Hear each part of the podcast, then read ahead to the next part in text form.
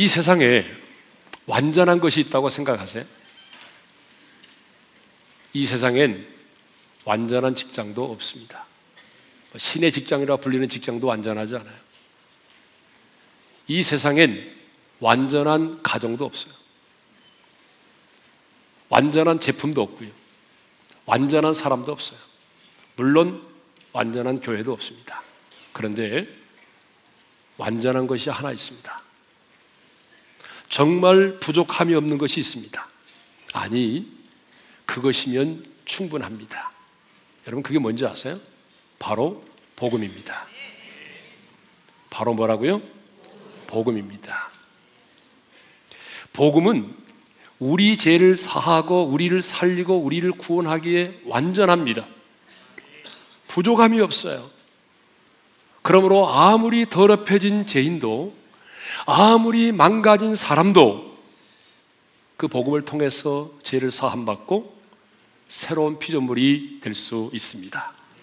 아무리 실패한 사람도 복음의 권세와 능력을 알게 되면 새로운 희망을 가지게 되는 것이죠. 그래서 저는 제 목회 현장에서 저는 사라지고 복음의 권세와 능력만이 나타나기를 원합니다.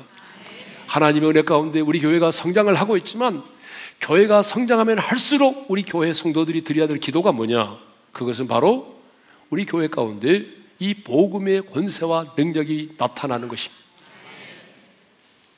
복음은 죽은 영혼을 살리고 생명을 살리는 일에 부족함이 없습니다. 복음은 모든 저주를 끊고 자유케 하는 일에 부족함이 없습니다. 그럼에도 불구하고 이 완전한 복음에 뭔가 부족한 것처럼 첨가하려고 하는 사람들이 있어요. 그런데 사도 바울은 이 완전한 복음에 뭔가를 더 추가하려고 하는 것을 다른 복음이라고 말하고 있어요. 그래서 갈라디아서 1장 9절 하반절이 이렇게 말씀하고 있습니다. 다 같이 읽겠습니다. 시작. 만일 누구든지 너희가 받은 것 외에 다른 복음을 전하면 저주를 받을지어다. 예수를 믿음으로만 구원을 받는다고 하는 내가 전한 이 복음 외에 그 무언가를 첨가하려고 한다면 그것은 다른 복음이라는 거예요. 그런데 여러분 우리들 주변에 다른 복음이 많습니다. 다른 복음이 너무 많아요. 자, 성경에도 보게 되면 유대인들이 예수도 믿고 육체의 할례도 받아야 된다라고 주장을 했습니다. 근데 여러분 이것은 다른 복음이죠.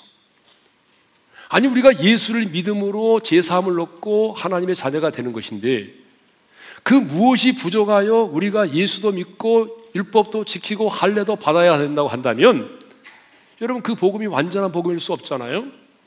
그래서 바울은 예수도 믿고 육체의 할례도 받아야 된다고 하는 사람들을 향하여 그것은 다른 복음이고 그 다른 복음을 전하는 자에게는 저주가 임할 거라고 말을 했어요. 로마 캐톨릭에서는요, 연옥을 말하고 있습니다. 근데 여러분, 이 연옥 사상도 따지고 보게 되면 다른 복음이에요. 예. 천주교에서는 이 천국과 지옥 사이에 뭐가 있다고 말하죠? 연옥이 있다고 말해요. 연옥. 연옥은 냉면집 이름이 아닙니다. 예, 착각하지 마세요. 예. 이 천국과 지옥 사이에 연옥이 있다는 거예요. 근데 여러분, 이 연옥이라고 하는 사상이, 이 교리가 캐톨릭에서 언제부터 시작이 되느냐? 1336년에 시작이 됐어요. 초기부터 있었던 게 아니고 1336년에 교황 베네딕트 12세가 교서에 이 연옥을 이야기하면서부터 이 연옥을 주장하게 된 거예요. 성경 어디에 봐도 연옥을 말하고 있는 직접적으로 연옥을 말하고 있는 구절은 없습니다. 여러분 연옥이 이렇게 중요하다고 한다면 우리 예수님께서 연옥을 말씀하지 않을 리가 없죠. 연옥이 뭡니까? 연옥은 천국에 이르기 위해서 영혼이 정화되어 다듬어지는 공간이라고 말을 합니다. 그래서 캐톨릭에서는요, 이 땅에서 정말 엄청난 자선을 한다든지 아니면 특별히 순교를 했다든지 이런 사람은 어때요? 죽어서 특별하기 때문에 천국에 곧바로 가지만 그렇지 않은 대부분의 신자들은 어디에 간다는 거죠? 연옥에 간다, 연옥에. 그 연옥에 가서 자기가 지은 죄에 대해서 고통을 받고 심판을 받고 그래서 영혼이 정화된 다음에 비로소 천국에 들어가게 된다는 거죠. 그래서 이 땅에 있는 후손들이 그 연옥에 있는 영혼을 위해서 헌금을 많이 드리고 그리고 이 땅에 있는 사람들이 그를 위해서 기도를 많이 하게 되면 좀 더 빨리 그 영혼이 정화를 받아서 천국으로 가게 된다는 거예요. 그런데 여러분 성경 어디에도 연옥은 없습니다. 예수님은 십자가상에서 우리의 모든 죄값을 완벽하게 치르셨습니다. 여러분 이럴 때 아멘 하셔야 되는 거예요. 왜 노래방에 가서 그렇게 신나게 노래도 잘 부르시면서 여러분 예수님이 십자가상에서 흘리신 그 피로 우리의 모든 죄를 사하셨습니다. 그러므로 여러분 연옥을 말하는 것은 곧 우리 주님이 십자가상에서 흘리신 그 피가 완전하지 못하다는 것이고 그러니까 연옥을 말하는 것은 예수님이 십자가의 피를 부정하는 것이고 완전한 복음을 부정하는 무서운 죄가 되는 것입니다. 또 최근에는요, 이 바코드 칩, 이것을 666으로 이야기하면서 말세는 그것을 받지 말아야 구원을 받는다고 말하는 사람들이 있습니다. 여러분, 요한계시록에 나오는 것들은 대부분 우리가 문자적으로 이해를 하지 않고 상징적으로 이해를 하지 않습니까? 그런데 여러분, 우리가 그걸 그대로 받아들인다면 우리는 복음을 믿는 사람이 아니죠. 여러분, 성경 창세기부터 요한계시록까지 성경은 우리에게 처음부터 마지막까지 뭘 말하는 것입니까? 예수를 믿음으로 구원을 받는다고 말합니다. 그것이 진리예요. 진리는 뭐냐? 진리는 변함이 없다는 거예요. 시대 시대마다 구원의 조건이 달라진다면 그건 진리가 아니죠. 그렇기 때문에 여러분 오늘날의 바코드 칩을 가지고 구원을 말하는 것은 성경이 말하는 복음이 아니라 다른 복음이라는 거죠. 자, 정리하겠습니다. 우리가 구원을 받고 하나님의 자녀됨에 있어서 여러분 복음이면 충분합니다. 사탄의 모든 참소를 물리치고 모든 저주를 끊는 일에도 여러분 복음은 완전합니다. 그러므로 여러분 그 복음 위에 어떤 것을 첨가하거나 추가하려고 하지 마십시오. 오늘 우리가 읽은 본문은 복음이 얼마나 완전하고 충분한지를 우리에게 가르쳐 주고 있습니다. 왜 십자가로 충분한지를 우리에게 설명하고 있어요. 왜 십자가면 충분한가? 첫 번째 이유는 십자가에서 주님이 우리의 모든 죄를 사하셨기 때문에 그렇습니다. 우리 13절을 읽겠습니다. 다 같이 시작. 또 범죄와 육체 무할례로 죽었던 너희를 하나님이 그와 함께 살리시고 우리의 모든 죄를 사하시고 자, 우리는 예수를 믿기 전에 여기 모 범죄와 육체 무할례로 죽어 있던 자들이었습니다. 여기 나오는 범죄가 뭡니까? 여기 나오는 범죄는 언제를 포함해서 자범죄까지 포함되는 모든 죄를 말하는 거예요. 그러면 육체의 무한례는 뭐예요? 유대인의 입장에서 보게 되면 하나님과는 전혀 관계가 없는 하나님의 생명에서 떠나 있는 자, 그래서 마침내 하나님의 진노를 받을 수밖에 없는 자를 육체의 무할례자라고 말하는 거예요. 그러니까 저와 여러분들은 예수 믿기 전에 모든 죄와 육체의 무할례로 죽어 있었던 사람들이죠. 그런데 하나님의 아들 예수 그리스도께서 그 모든 범죄와 육체의 무할례로 죽어 있던 우리를 살리셨어요. 그러면 어떻게 우리를 모든 범죄와 육체의 무할례로 죽어있던 우리를 살리셨느냐 그 말이 어떻게? 오늘 보면 이렇게 답을 하고 있습니다. 다 같이 읽겠습니다. 시작. 우리의 모든 죄를 사하시고 할렐루야. 주님께서 우리의 모든 죄를 사하심으로 모든 범죄와 육체의 무할례로 죽어있던 우리를 살리셨다라고 말씀하고 있습니다.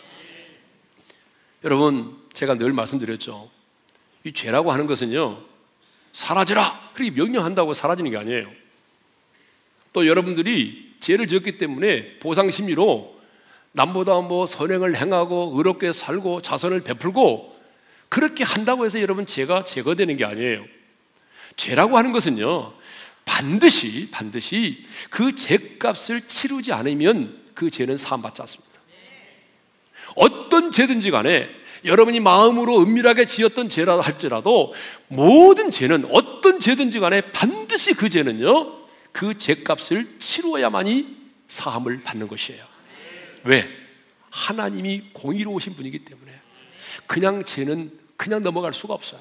근데 문제는 우리 인간은 아담의 후손으로 태어난 우리 인간은 재성을 가지고 태어났기 때문에 여러분 우리 인간은 모든 사람이 한 사람도 의인이 없고 죄인이란 말이에요.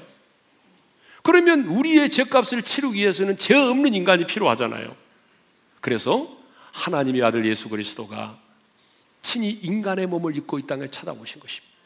그리고 그분이 2000년 전에 시간과 공간을 초월하여 우리의 모든 죄를 짊어지시고 십자가상에서 피 흘려 죽으셨습니다. 그러면 예수님이 왜 십자가에 달리시고 죽으셨느냐? 그것은 우리의 죄값을 지불하기 위해서 그렇습니다. 여러분 죄값이 뭐죠? 죄값은요 성경은 사망이라고 그러잖아요.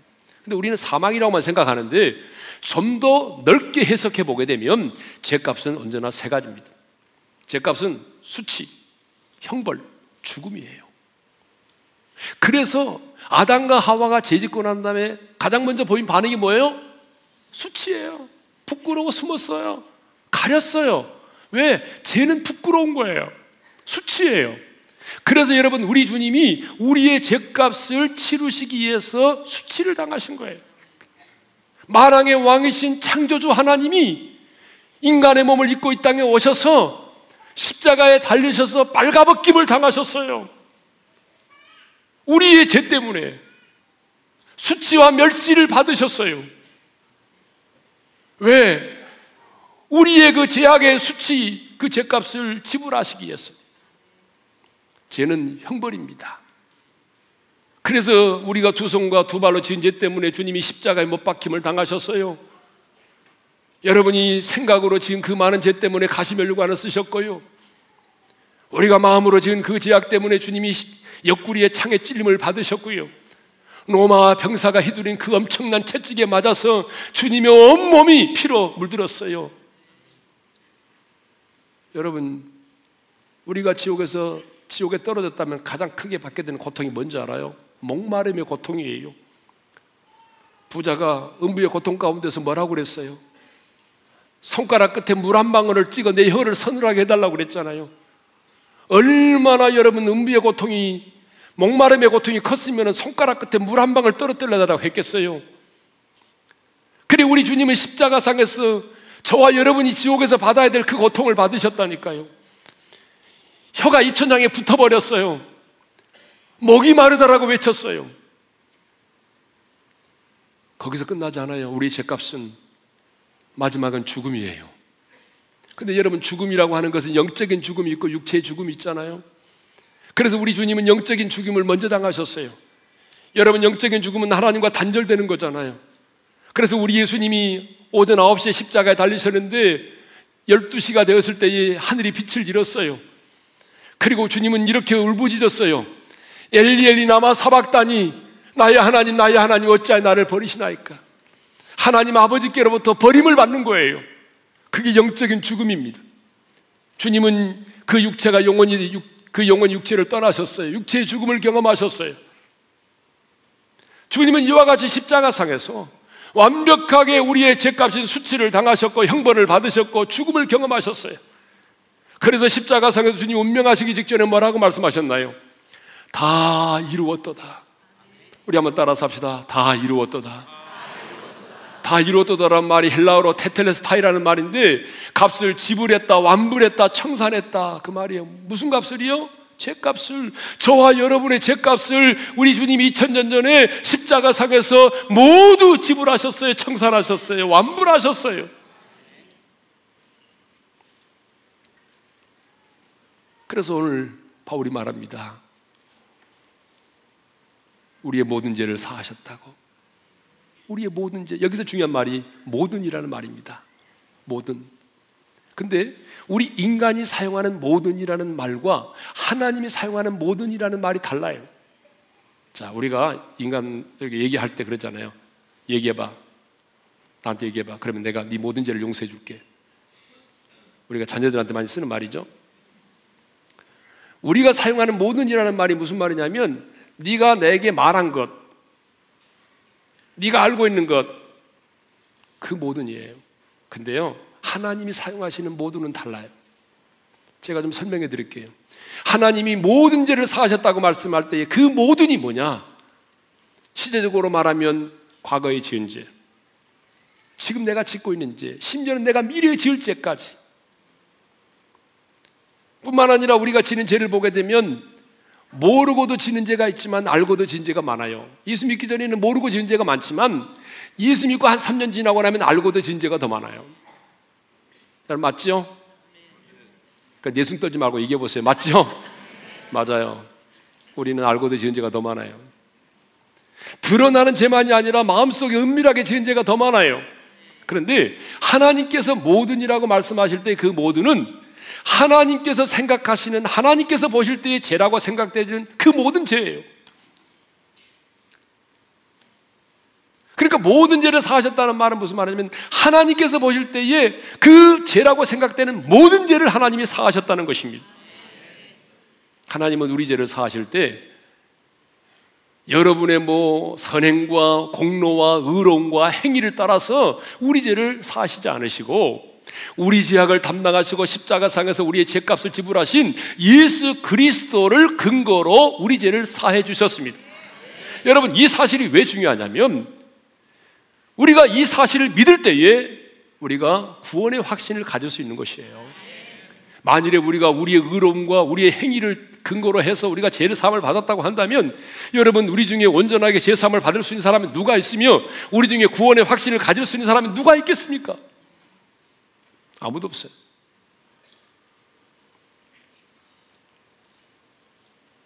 복음은 이렇게 우리 죄를 사하고 우리를 살리게 완전합니다. 부족함이 없습니다. 근데 문제는 뭐냐면 너무나 많은 우리 그리스도인들이 이 사실을 지식으로만 알고 있다는 거예요. 이 복음의 권세와 능력을 누리지 못한다는 거예요. 이 복음의 감격 속에 살지 못한다는 거예요. 왜? 머리로만 알고 있으니까. 그래서 사탄의 참소 앞에 무릎을 꿇고 성도들을 상담해 보게 되면 지금도 그 엄청난 죄책감에 시달리는 사람이 너무 많아요. 제가 언젠가 한번 얘기한 기억이 나는데 제자입니까? 라는 책의 저자인 후안 카를로스 오르티지 목사님이 있습니다. 후안 카를로스 오르티지 목사. 이름이 되게 힘들어요. 이분은 신학교에서 학생들을 가르치는 교수이기도 했고 큰 교회를 맡아서 목회를 하시는 목회자이기도 했고 많은 책을 쓰는 지필가이기도 했습니다. 그런데 이분에게는 뭐가 있었냐면 심한 편두통이 있었어요. 여러분 이 편두통이 얼마나 심하든지요. 일주일에 두세 번 정도 이 편두통이 심편두통이 발작을 하게 되면요. 정신 착란을 일으키고 절도를 하게 됩니다.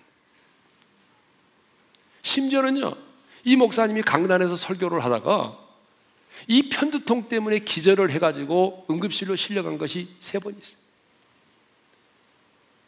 여러분, 목사님이 설교하다가 피를 토한다든지 그래가지고 응급실로 실려가면요. 되겠어요? 근데 저도 전도사 시절 때 그런 경험이 있거든요. 우리 목사님이 몸이 아주 약했어요. 그래서 자주 이 강단에서 설교하다 마시고 피를 토하고 쓰러지셔. 그러면 설교하다 말고 그 목사님을 들쳐매고 병원 응급실로 가야 돼요. 근데 한두 번은 은혜스럽습니다. 한두 번은 성도들이 와, 우리 목사님 위해서 기도하고 더 은혜스러운데 이게 숫자가 많아지면 그다음부터 힘들어요, 성도들이. 이분도 그런 편두통을 앓고 있었어요. 그러던 어느 날 오늘 우리가 읽은 이 본문 이 골로새서 2장 13절의 말씀을 묵상하다가 우리의 모든 죄를 사하시고 이 말씀을 묵상하는데 이 말씀 가운데 성령의 조명하심이 있었어요. 신학적인 표현으로는 조명하심이지만 여러분들이 쉽게 이해하게 속된 말로 말한다면 아다리가 된 거죠. 특별히 이 말씀 가운데 우리의 모든 죄를 사하시고 할 때에 그 모든이라는 말이 자기에게 레마로 다가온 거예요. 정말 주님은 십자가에서 내 모든 죄를 사하셨단 말인가? 하나님께서 내 모든 죄를 사하셨다는 말씀이 온전히 믿어지는 거예요. 그때야. 여러분 그 전까지 수없이 설교했잖아요. 주님이 우리 모든 죄를 사하셨다고 가르치고 설교하고 책에다 쓰고 그런데 문제는 뭐냐면 지식적으로만 알고 있었다는 거, 지식적으로. 주님이 내 모든 죄를 사하셨다는 사실을 머리로만 알고 있었단 머리로만. 그런데 그 말씀이 실제로 믿어지는 거예요. 그동안 오르띠지 목사님은 목사로서 자신의 언행 심사가 마음에 들지 않아서 늘 괴로워하고 있었습니다. 그래도 내가 목사인데 나는 왜 이럴까? 아, 성격도 형편도 없고 과거의 죄를 생각해 보게 되면 치가 떨리고 현재 자기 자신의 모습을 보면 도저히 용납이 안 되는 거예요. 그래서 늘 자신의 죄로 인한 죄책감에 시달리고 있었어. 목사는 누구에게 말도 못하고 신부에게 가서 고해성사도 못하고 늘 자기 안에 죄책감에 시달리고 있었어요. 그런데 모든 죄를 사하시고라는 이 말씀이 빛으로 다가오고 그리고 그 마음속에 주님의 음성이 들려왔어요. 주님의 음성이 뭔지 아세요? 이거예요. 네 문제가 무엇인지 아느냐? 이 문제야. 어디서 많이 들어본 표현 같은데. 네 문제가 무엇인지 아느냐? 너는 지금 내가 용서하고 받아들인 너를 내 자신이 받아들이지 않고 있다. 내 아들 예수의 피가 나에게는 충분하고 만족스러운 것인데 그것이 내게는 불만족스럽다는 것이지. 내가 만족스러워하는 예수의 피가 너에게 불만족스럽다니 너는 대체 누구냐? 너는 나보다 더 거룩하냐? 그 음성이었어요. 오로드지 목사님은 비로소 자기를 용서하는 것이 자신의 행위와는 상관이 없다는 것을 깨닫기 시작한 것입니다. 자신이 아무리 형편이 없어도 예수의 피로 충분하다는 것을 비로소 발견한 것입니다. 그래서 그는 더 이상 사탄의 참소와 죄책감으로 인하여 괴로워하지 않기로 했습니다.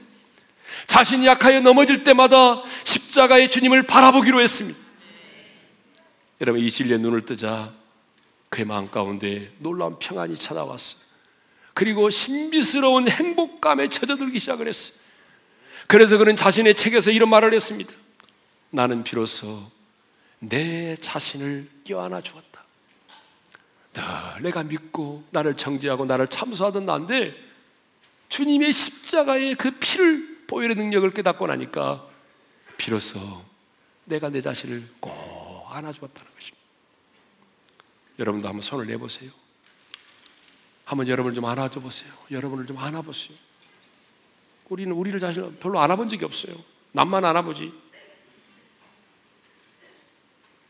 좀 주님의 마음으로 좀 꼭 안아주세요. 여러분 자신들을. 예. 이제 내리겠습니다. 더우니까. 예.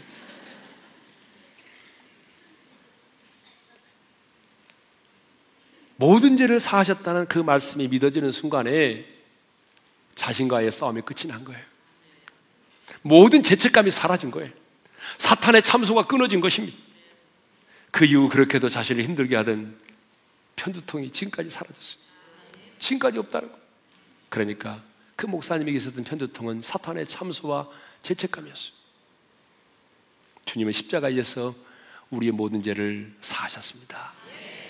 모든 죄를 사하셨어요. 주님이 십자가에서 모든 죄를 사했기 때문에 우리가 연약하고 넘어질 때마다 우리 죄를 자백할 수 있는 것입니다. 두 번째로 왜 십자가로 충분한지 십자가에서 법조문으로 쓴 증서를 못 박아 버리셨어요. 자, 14절을 읽겠습니다. 다 같이요. 우리를 거스르고 불리하게 하는 법조문으로 쓴 증서를 지우시고 제하여 버리사 십자가에 못 박으시고. 자, 그러면 여기 우리를 거스르고 불리하게 하는 법조문으로 쓴 증서가 뭐죠? 율법을 말합니다. 그러면 왜 바울은 율법을 법조문으로 쓴 증서라는 표현을 썼을까요? 그것은 율법이 우리 인간에게 율법적 행위의 온전한 이행을 요구하는 법적 채무와도 같기 때문에 그렇습니다. 그래서 공동 번역에서는요, 이 구절을 빈문서라고 되어 있더라고 빈문서. 이전 성경에서 의문에 쓴 정서라고 되어 있는데 공동 번역이 빈문서라고 번역을 해놨어요. 자, 율법은 우리에게 기대하시는 하나님의 거룩한 요구를 담고 있습니다. 거룩하신 하나님이 우리 인간들에게 요구하는 하나님의 거룩한 요구를 담고 있는 게 율법이에요. 그러므로 여러분 율법 그 자체는 선한 것입니다. 가끔 보게 된 율법을 악하다고 말하는 분이 있는데 아닙니다. 율법 그 자체는 선한 것이에요. 근데 문제는 율법이 문제가 아니라 아담의 후손으로 태어나 타락한 재상을 가진 우리 인간들이 문제죠.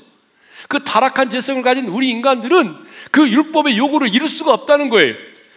율법이 요구하는 그 기준대로 살아갈 수 없다는 거예요. 율법을 지켜 행할 수가 없어요. 왜냐하면 율법은요, 집요하게 우리의 죄를 추적합니다. 한 번으로 끝나는 것이 아니에요. 집요하게 우리 죄를 추적해오고, 우리가 범한 단 하나의 실수까지도 용납하지 않아요.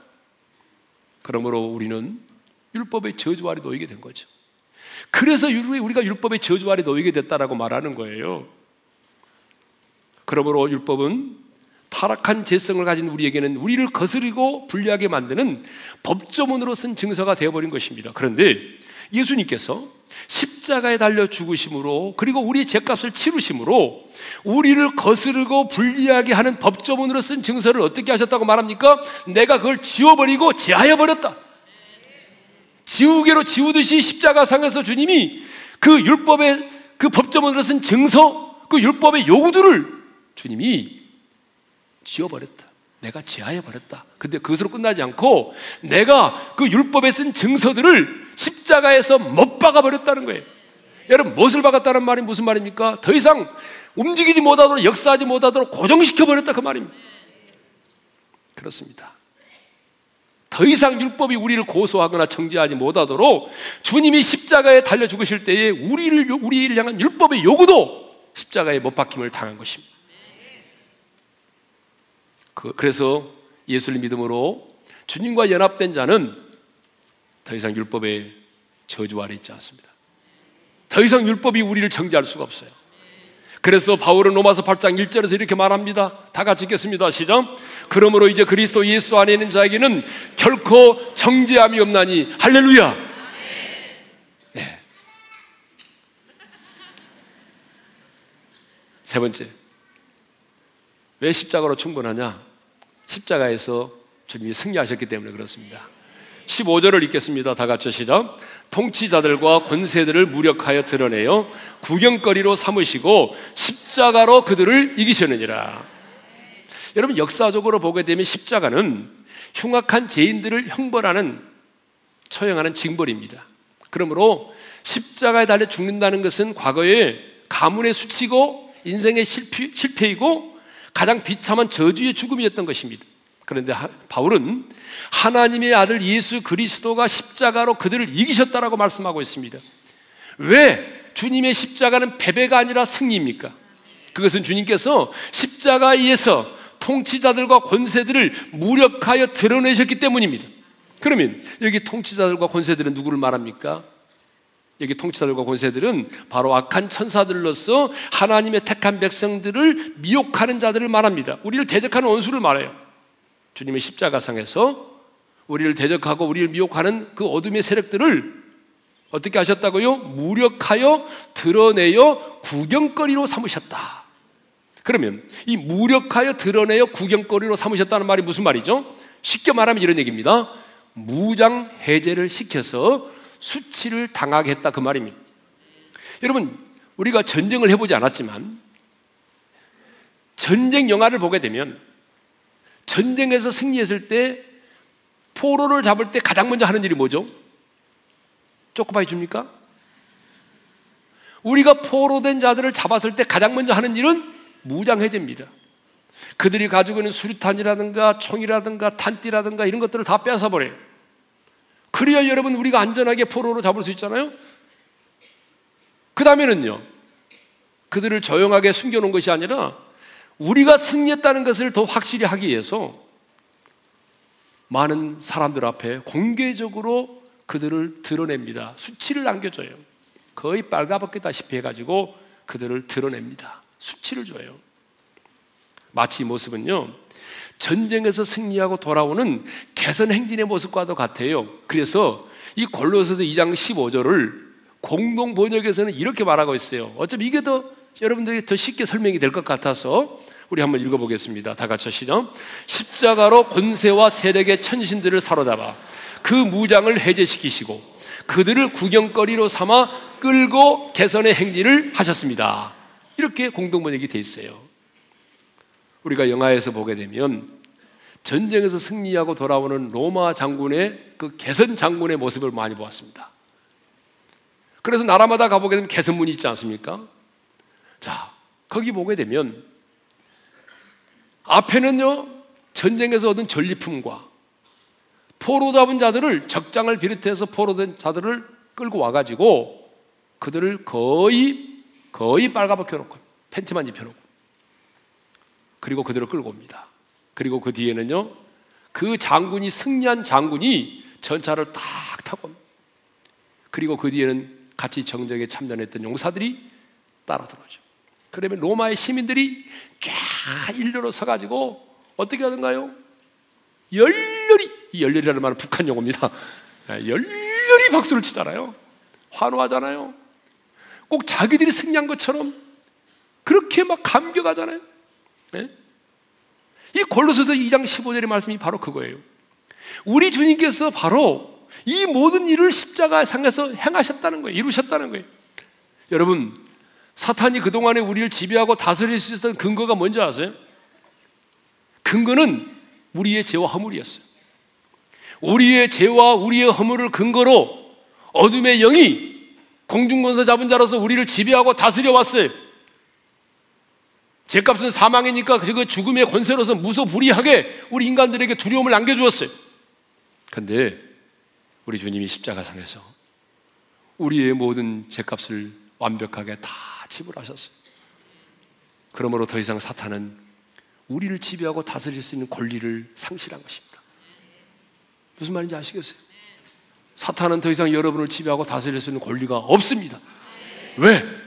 주님이 우리의 죄값을 다 지불했기 때문에 사망의 권세까지 깨뜨리고 부활하셨기 때문에 여러분 저 어둠의 영이 우리를 지배하고 다스릴 수 있는 권리가 사라진 것이에요. 사탄은요 이 땅에 오신 하나님의 아들 예수 그리스도를 십자가에 못 박아 죽였어요. 그는 하나님의 아들 예수 그리스도가 이 땅에 왔을 때 가장 먼저 알아봤어요. 그리고 어린 우리 예수님이 이 땅에 태어났을 때부터 갓난아기들을 죽여가지고 예수님을 죽이려고 했어요. 때로는 밀쳐서 떨어뜨려 죽이려고 했어요. 나중에는 가룟 유다의 마음에 예수를 팔려는 생각을 집어넣고 유대의 정교 지도자들과 로마의 통치자들을 동원해서 마침내 예수를 십자가 못 박아 죽였어요. 성경에는 없지만 아마 사탄이 그랬을 거예요. 내가, 우리가 하나님의 아들을 십자가에 못 박아 죽여버렸다. 우리가 이겼다. 여러분, 그리고 샴페인을 터뜨렸을 거예요. 우리가 하나님의 아들을 이겨버렸다. 죽여버렸다. 근데 여러분, 그들은 뭘 모르는 겁니까? 죽였다는 사실만 알았지, 복음의 비밀을 모르는 거예요. 십자가의 신비를 모르는 거예요. 그 예수님이 십자가에 달려 죽으심으로 우리 인류의 모든 죄값이 지불되어지고 그들이 다스리는 그 죄값이 지불되어졌기 때문에 우리를 지배하고 다스릴 수 있는 권리가 상실되어지고 주님이 십자가상에서 수치를 당하심으로 도리어 그들이 수치를 당하게 된다는 사실을 몰랐던 것이죠. 주님은 십자가에서 일을 멸하셨습니다. 도적질하고 죽이고 멸망시키는 일을 멸하시고 그들의 권세를 무장해제시켜 버리셨습니다. 그리고 자신이 수치를 당하심으로 그들의 수치를 온 세계와 열방 가운데 드러내셨습니다. 근데 본문 15절을 보게 되면 이 모든 승리를 이렇게 표현하고 있습니다. 우리 좀 당당하게 읽겠습니다. 다 같이 시작. 십자가로 그들을 이기셨느니라. 무엇으로 이기셨다고요? 십자가로 그들을 이기셨느니라. 그런데 여기 여러분, 이기셨느니라고 하는 이 말씀이 과거 완료입니다. 앞으로 이길 것이다가 아니에요. 주님이 십자가상에서 이미 이겨버리셨어요. 할렐루야. 여러분 이 사실이 왜 중요한지 아세요? 이 사실을 알아야 우리가 영적인 전쟁을 할 수 있어요. 왜 우리가 예수님의 이름으로 명하면 귀신이 떠나간지 아세요? 주님이 십자가상에서 이미 그들을 승리하셨기 때문에 그래요. 주님이 이미 이겨놓으셨기 때문에 우리가 예수님의 이름으로 명하면 귀신이 떠나가는 거예요. 우리는요, 승리가 보장된 영적인 전쟁을 하는 거예요. 주님이 이미 이겨놓으셨기 때문에 우리가 전쟁을 하게 되는 것이고, 그 우리의 전쟁은 주님이 이미 이겨놓으셨기 때문에 승리가 보장된 전쟁을 하고 있는 것입니다. 그렇다면 이제 우리는 십자가의 고난을 묵상하며 비통한 심정으로 지내기보다는 도리어 이 고난 주간에 십자가의 승리를 경축하며 지낼 수 있기를 바랍니다. 십자가로 그들을 이기셨느니라. 그럴 때 여기 이겼다는 말씀이 보니까 승리하다라고 하는 말과 더불어 또 하나의 의미가 있더라고요. 그 의미가 뭐냐면 바로 경축하다는 말입니다. 승리를 경축하다. 그런데 경축하다는 말이 뭔지 사전에 찾아보니 그렇게 됐어요. 경사스러운 일을 축하다.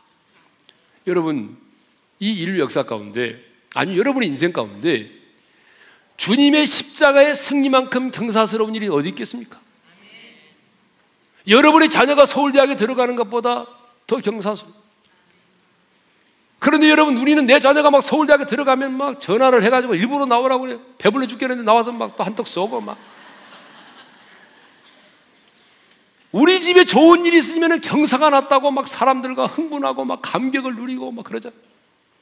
근데 여러분, 우리 인생 가운데 주님의 십자가의 승리보다 더 경사스러운 일이 어디 있어요? 그러므로 여러분, 이 고난 주간에 우리가 주님의 십자가를 바라보면서 얼마나 아프셨을까? 주님 안타까워요. 이게 아니고 주님은 이 고난 주간에 주님이 십자가상에서 이루신 그 승리를 우리 모두가 경축하기를 원해요. 로마의 장군이 다른 나라를 정복하고 전쟁에서 승리하고 돌아올 때에 그때 로마의 시민들이 나와서 막 승리의 환호를 지르고 박수를 치고 자기는 전쟁을 하지 않았는데 대신 나가서 싸우고 돌아오는 그들의 승리가 자기의 승리인 것처럼 승리를 만끽하고 감격해하고 승리의 노래를 막 부르잖아요. 그런 것처럼 주님은 우리가 십자가의 승리를 우리의 승리로 누리고 그 승리의 감격을 함께 누리고 주님의 그 십자가의 승리를 함께 노래하기를 원하신 여러분 그럴 때에 어둠형이 얼마나 힘들어 알겠어요. 그냥 십자가 바라보면서 질끔질끔 눈물 흘리고 얼마나 아프실까 이것이 아니고 주님의 그 십자가의 승리를 감격으로 내가 함께 누리고 그 십자가의 승리를 함께 노래할 때에 여러분 거기 끌려왔던 그 어둠의 영들이 얼마나 힘들어하겠어요. 십자가의 능력이 우리의 영광이 되었습니다. 그 믿음으로 우리 한번 찬양을 드리고 나가겠습니다. 나의 믿음 주께 있네 십자가 능력이 내 영광 되었네 주께서 우리를 승리케 하시니 나의 능력 나의 소망 주께 있네. 오직 예수 나의 믿음 십자가 능력 속에 빛나는 영광 내 모든 승리로 주님께 영광을 나의 능력 나의 소망 주께 있네. 여러분, 우리 기도하기 전에 십자가 위에서 우리 모든 죄를 사하시고 그 법조문으로 쓴 증서를 십자가 못 박아 버리시고 우리를 지배하고 다스리던 그 어둠의 영들을 무력하게 무장해 시키시고 그들에게 수치를 안겨주시고 승리하신 그 주님 우리 그 주님께 영광의 박수를 올려드리겠습니다 주님 감사합니다 할렐루야 주님 감사합니다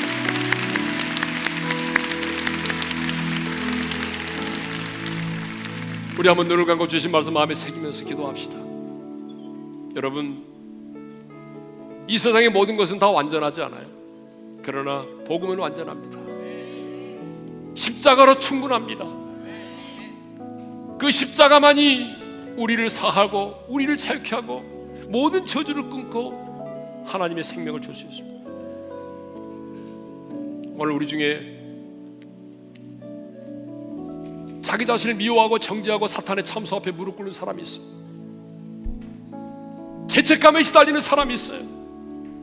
그래서 사탄의 참소 때문에 기도하지 못하고 늘 자기 자신을 미워하고 학대하고 그런 사람이 있어요. 십자가를 바라보십시오.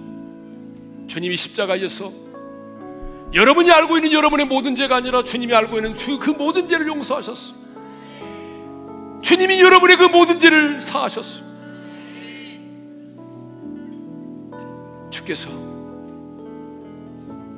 그 법조문으로 쓴 그 율법의 요구, 그 율법의 참소와 정죄를 그 율법을 십자가에 못 박아 버리셨어요. 그래서 더 이상 그 율법이 우리를 참소하거나 우리를 고소하지 못하게 만드셨어요. 주님이 십자가상에서 그동안에 우리를 지배하고 다스리던 그 세력들을 무장해제시키고 그들을 빨가벗기시고 주님이 승리하셨습니다. 오늘 이번 한 주간 동안 주님 이 고난 주간을 보낼 때에 십자가의 능력을 나의 능력으로 경험하게 하시고 십자가의 승리가 나의 승리가 되게 도와주시고 십자가의 고난 앞에서 안타까워하는 것이 아니라 그 십자가의 승리를 경축하며 살아가게 도와주십시오. 내 안에 는 모든 사탄의 참소와 죄책감이 사라지기를 위하여 우리 다 같이 오늘 주여 한번 외치고 부르짖어 간절히 기도하며 나가십시다. 주여 아버지 하나님 은혜와 사랑을 감사합니다. 오늘도 우리에게 십자가의 도를 깨닫게 하심을 감사합니다. 십자가의 도가 멸망하는 자에게 미련한 것이요 구원을 내는 우리에게 하나님의 능력임을 믿습니다. 십자가만이 완전합니다. 복음만이 완전합니다. 우리를 구원하고 우리의 죄를 사하고 아버지 우리를 택하는 일에 복음만이 완전함을 고백합니다. 하나님 아버지 오늘 우리 중에 사탄의 참소 앞에 무릎을 꿇고 하나님 아버지 오늘 우리 중에 아버지 죄책감에 시달리는 자가 있습니까? 십자가의 지점을 바라보게 도와주셔서 십자가의 사건이 나의 사건으로 경험되게 도와주옵소서 그 십자가의 능력이 나의 능력이 되게 하여 주옵소서 그래서 하나님이 십자가의 그 앞에서 우리가 마음 아파하는 것으로 끝나지 말게 하시고 하나님의 그 십자가의 사건을 하나님이 우리가 누리게 하시고 십자가의 승리를 승축하는 우리 모두가 되게 하여 주시옵소서.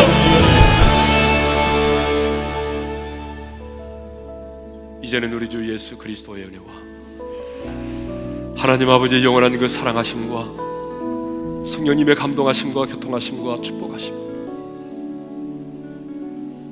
십자가에서 내 모든 죄를 사하시고 십자가에서 법조문으로 쓴 증서인 율법을 못 박으시고 나를 지배하고 다스리던 그 어둠의 세력들을 무장해제 시키시고 십자가로 승리하신 우리 주님을 바라보면서 이번 한 주간 동안도 십자가를 경험하고 십자가의 승리를 경축하는 자로 살기를 다짐하는 우리 어린의 모든 지체들 위해 이제로부터 영원토로 함께 하시기를 축원하옵나이다. 아멘.